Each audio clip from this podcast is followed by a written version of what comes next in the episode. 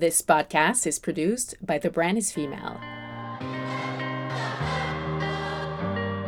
Hi, I'm Mungi. Welcome to the Everyday Ubuntu podcast. Ubuntu is the philosophy that highlights our common humanity and the idea that we are all interconnected. If you want to know more about Ubuntu, I invite you to pick up a copy of my book, Everyday Ubuntu Living Better Together The African Way. Every week on this podcast, I speak to guests who are on a similar journey as mine, fighting for justice and learning along the way. In these conversations, we explore what we can learn from the human experience when we realize we are interconnected and acknowledge each other's point of view. My guest this week is Kula Fofana, president of the People's Foundation Africa, an organization working for marginalized and hard to reach communities in Liberia and across Africa. She's an activist who has spent her life providing services for her community and has served the Liberian government in different capacities, as well as consulting for several UN agencies. Welcome to Everyday Ubuntu Kula. I'm so excited to have you on here. And um, I wanted to actually start by asking you a question that I ask all of my guests. So, my mom says that our resumes are not a full explanation of who we are as a person. And because of that, I want to ask you what is missing from your resume, your CV that that people should know about you? Well, first of all, thank you so much for having me. It's an honor and pleasure to be here.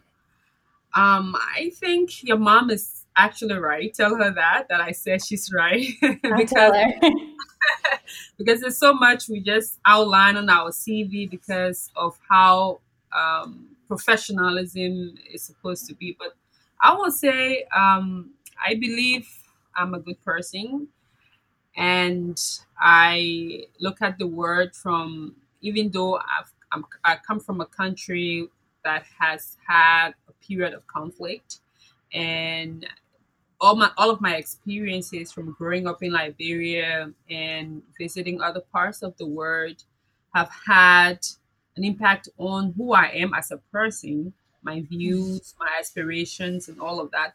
But I think generally, um, I'm someone who is um, calm, try to assess situation, a peacemaker, um, someone who wants to see a better world uh, for my generation, generation um, after us. So basically, I would say that's me, if that makes sense. it makes sense, and it sounds like we need more of you in the world right now. well, I, I'm here with my little.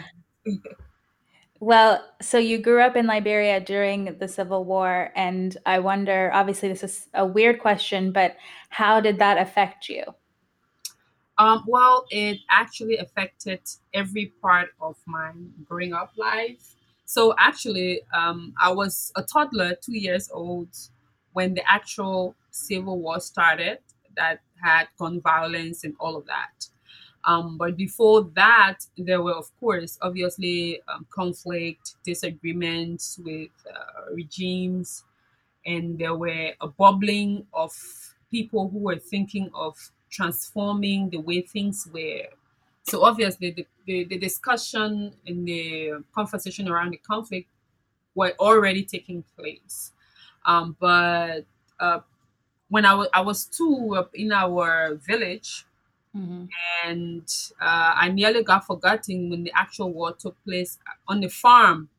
So when the uh, bullet hit our village, everyone everyone ran for their lives, ran to find some refuge. And I was only two, and I was left under this thatch hut because everyone at that point, everyone is you know is scared and, and looking right. for so after about 30 minutes or 45 minutes in the bushes, a relative remembered that, oh, we've forgotten um, Makula, or by then they call me Bona. So they had to run back to get me. So from that point onward, it has been until 2005, but between the 1988, the 1990s, um, all along it has been being in a refugee camp or in a displaced camp or being in a temporary housing area because the conflict was like sporadic. It will happen this time and it happened again. So imagine you have to move from one place to another. So we're always in a nomadic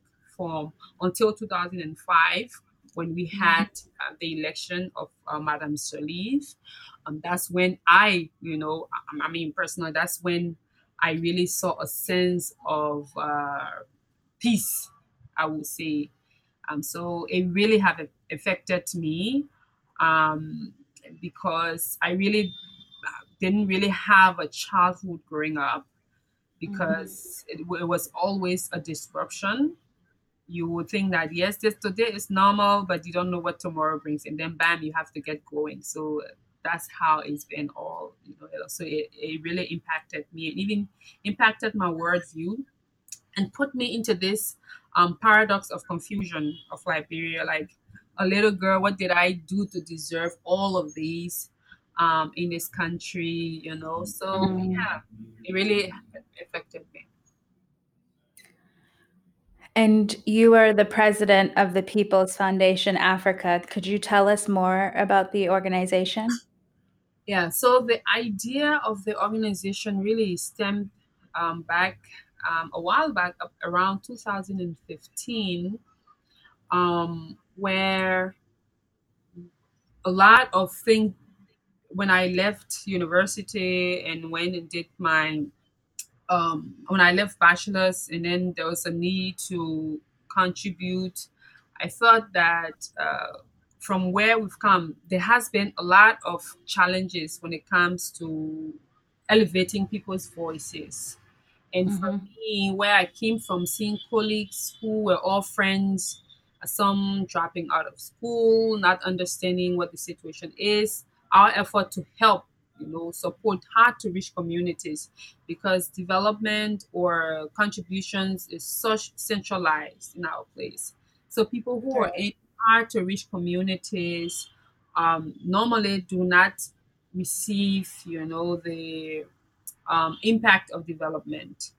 Someone jokingly recently said that um, during campaign time, the ballot boxes make their way into the most, the remotest part of communities, but development doesn't get there. You know, Mhm. so those those uh, places are something that I really feel passionate about, especially growing up from a very humble beginning, not having food to eat, especially during the war years. Um, sometimes we had to walk for long distances during the crisis we were on the refugee camp. My mom and myself, when I was still young, we go to do this barter system where if you have uh, um, chicken stock and someone has salt, you trade that for cassava or rice or fish, you know, those kinds of things. We did that just to survive. Someday we even had to make what we call the cream of wheat or the porridge in a form of uh, our local food like stew and mix it to eat it just to get surviving. So going through all of those years, even sometimes not having tuition to complete school, so seeing how I can use my voice and my platform to you know contribute and reach to hard to reach communities.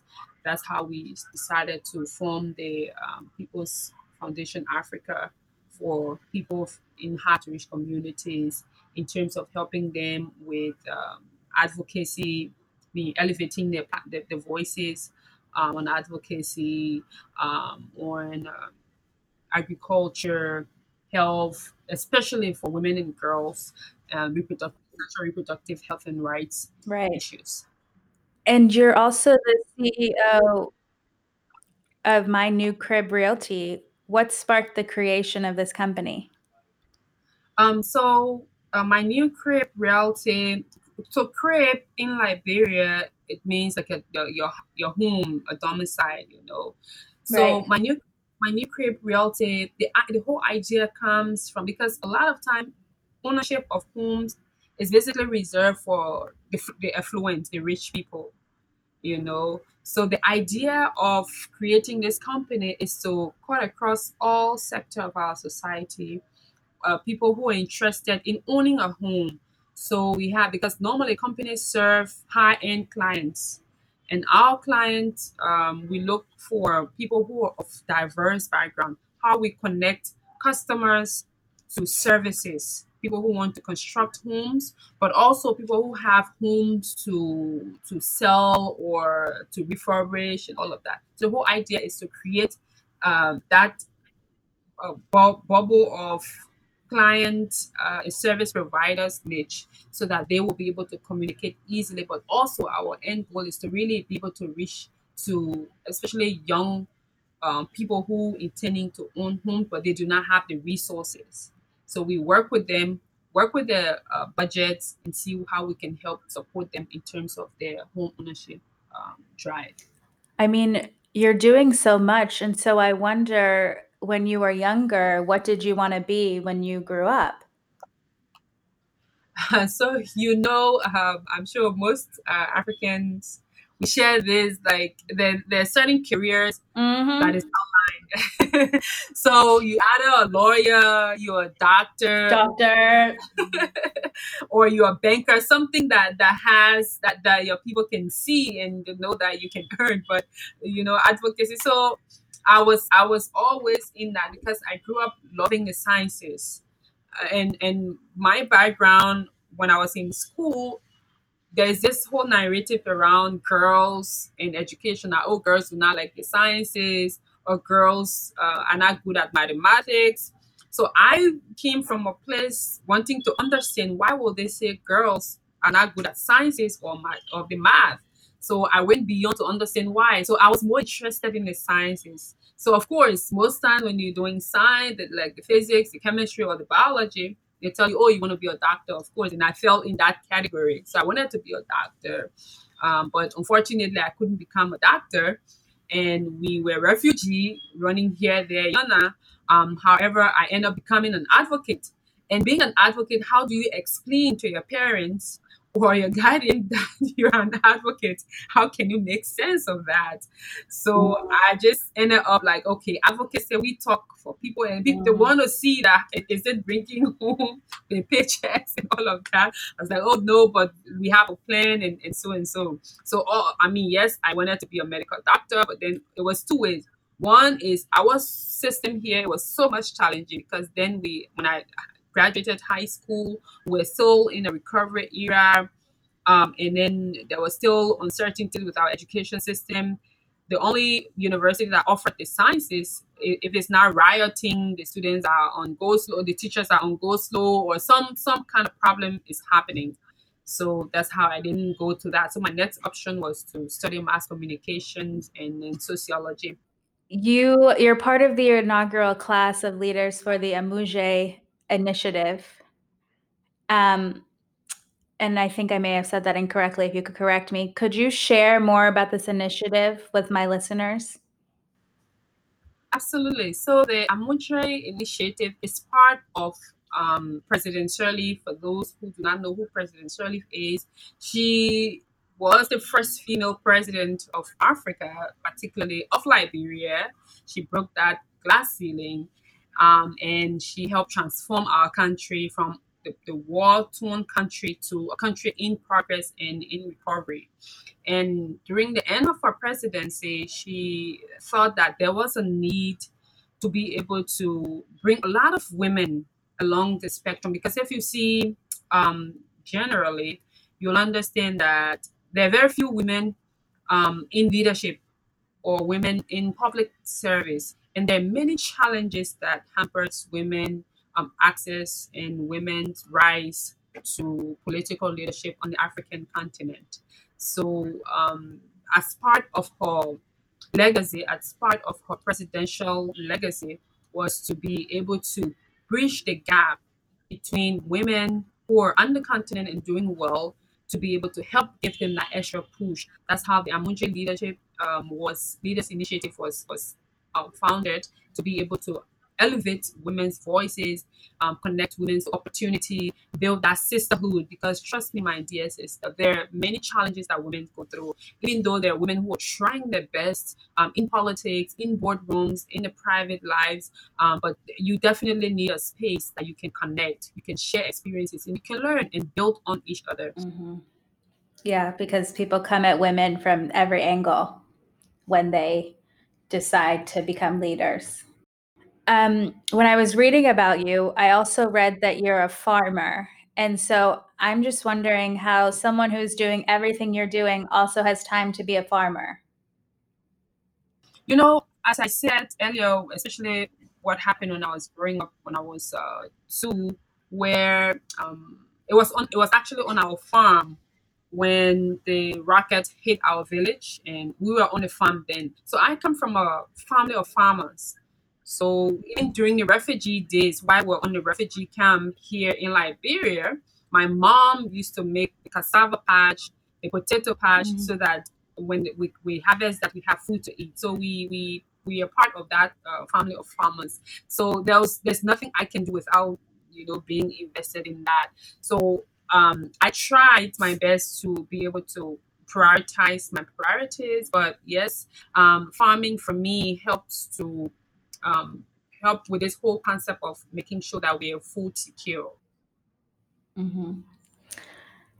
Is there a quote or a phrase that, you know, you think of in tough moments, um, or some sort of principle that keeps you going in difficult times? Absolutely. Um, so I've always admired several uh, thinkers, but uh, one quote that really have uh, stuck with me over all of these years has to do with that of uh, Mahatma Gandhi that says, "Be the change you want to see." Um, so it is it is that simple. Uh, yes, I've had a very challenging and difficult childhood growing up. Um, but what contribution can I can I make to change that? Yes, I do Mhm. not have to like uh, be uh, something bigger to be able to create that change. I can start doing that little change from my own little space. So that's what have really inspired me to contribute, even if I am just um, that one a farmer like just plant the best crop you want to do or if you see something wrong with something you try if you can use your voice use it if you can use your hands use it if you can use your leg use it even your eyes do that so at least you can just um, contribute to that transformation because change starts from the first step and that's what has been currently true Well, speaking about, you know, being the change you want to see, I know that you ran for Senate in your home county, and unfortunately you lost, but you continue to do the work for your community. So I wonder if you have advice for young women who may see a loss or a defeat as sort of the end of their dreams. Yeah, absolutely. Um, and you know, think of um, success. Is such sometimes um, success is overrated, especially in its fine print. Um, when you see all this glamorous, oh, this person has achieved so much, but if you have an opportunity to really sit and have a conversation or even walk a day in the shoe of that person, you will know that everything was not that successful. And and I I could have choosing to not even mention that on my CV publicly, right? But I it's, it's, it's there that I contested election and I didn't win. Um, for me, I see that as an opportunity to work harder, to create impact, to build network, to learn from my mistakes and build on. So to all the all of the young girls who may be listening to this one way or the other, listen, success is not an easy road. It comes with a lot of challenges, a lot of failures, and let your failure be that thing that inspires you to continue work on your art work on what you're working on fine tune it tweak it talk to someone who have walked in that shoes before build network because it is very important to learn from experienced people um, we have a we have a mantra in liberia that says you sit on the old mat to plant the new one so the, the mat that we use, you have to sit on the old one to be able to Mhm. make the, the, the new one. So that is very true. You will definitely need um, to talk to other people who have walked in that shoes you want to walk in before. They will help you. They will show you the way. They will, you know, so do that. So never see your failures. Just failure is just temporary. All of those who you, you hear today, we have the best. Uh, I mean, today the competition in the, in the technological world. You have all these different phones, the iPhones, the Samsung. You know, the, the people who sat down, it didn't happen in the daytime. It took a lot of failure, you know, to be able to be successful. So I will encourage you, never let the failure hold you back. Absolutely. And you know, you spoke about growing up during the Civil War, and so I'm wondering when you think about the effects or the impacts that the war has had on the health of young people, how can the wider world support them? Well, I think at many levels, um, the wider community need to first and foremost um, understand the context in which the impact of um, armed conflict has on young people, especially from a growing up kid.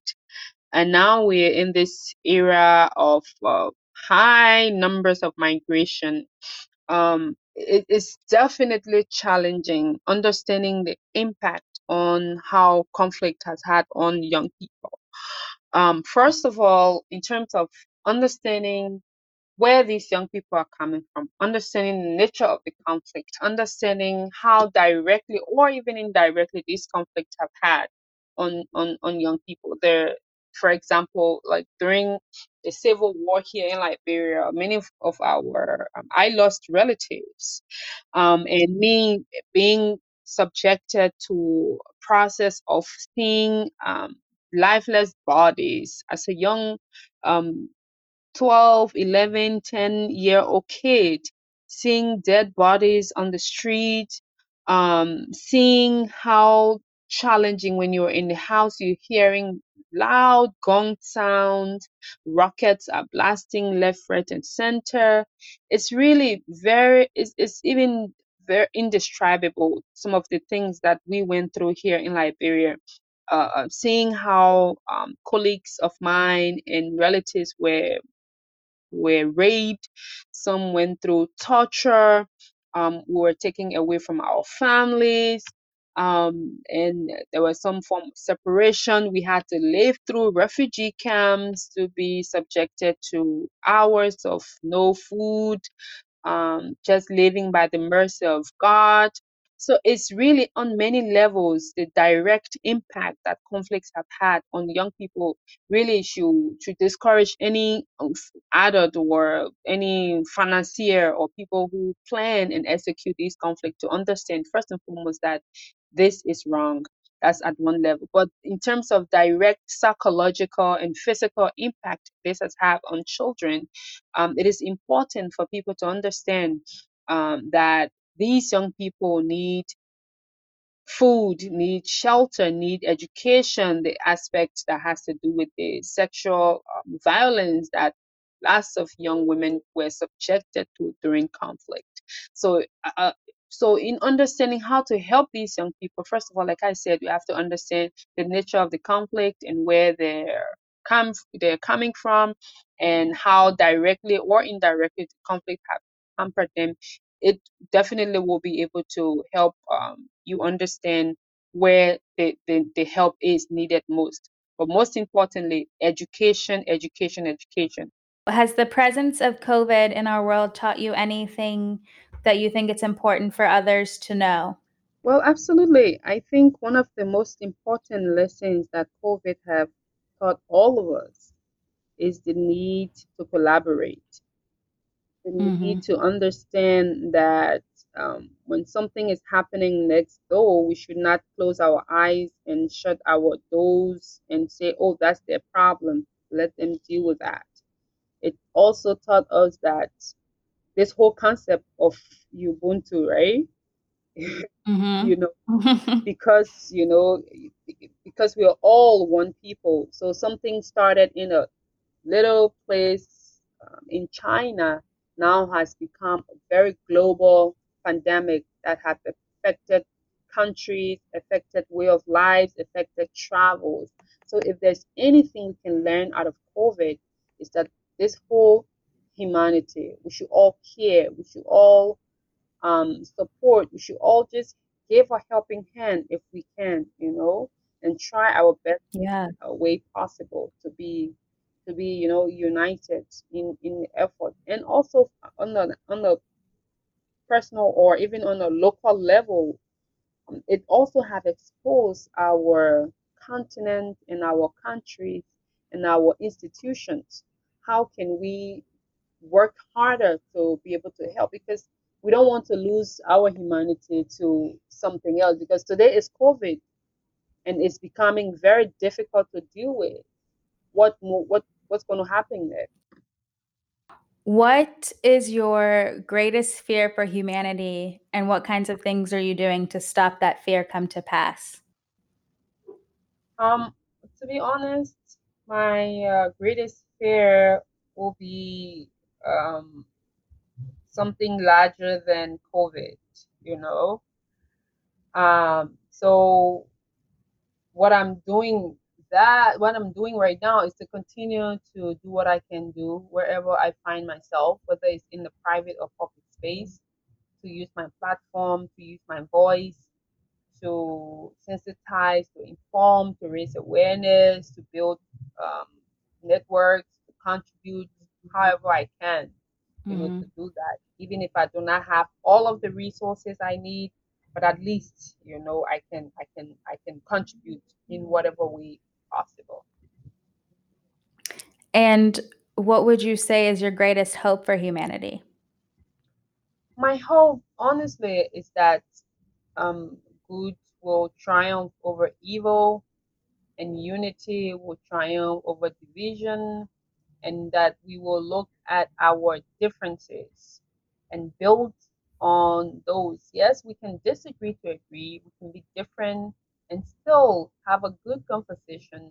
We don't have to be the same to, you know, to collaborate or to tolerate one another. You can have different views, but we should always find that place of meeting because of humanity. Absolutely. I love that unity and diversity. Um, Kula, thank you so much for joining me and speaking to me today. I know we had a few technical difficulties, but we made it work, and you still had honestly the best answers ever. So thank you so much. You too. Thank you. And if you are looking for a book, please read This Child Will Be Great for Ellen Johnson Sirleaf. Yes, I loved So As. I graduated in. I hope you enjoyed this conversation today, and don't forget to hit subscribe and give the show a rating and review wherever you enjoy your podcast. Follow me at mungi.ngomane on Instagram. I'd love to hear from you and get your feedback on the show. I'll be back in a week with a new episode. Thank you for listening to Everyday Ubuntu.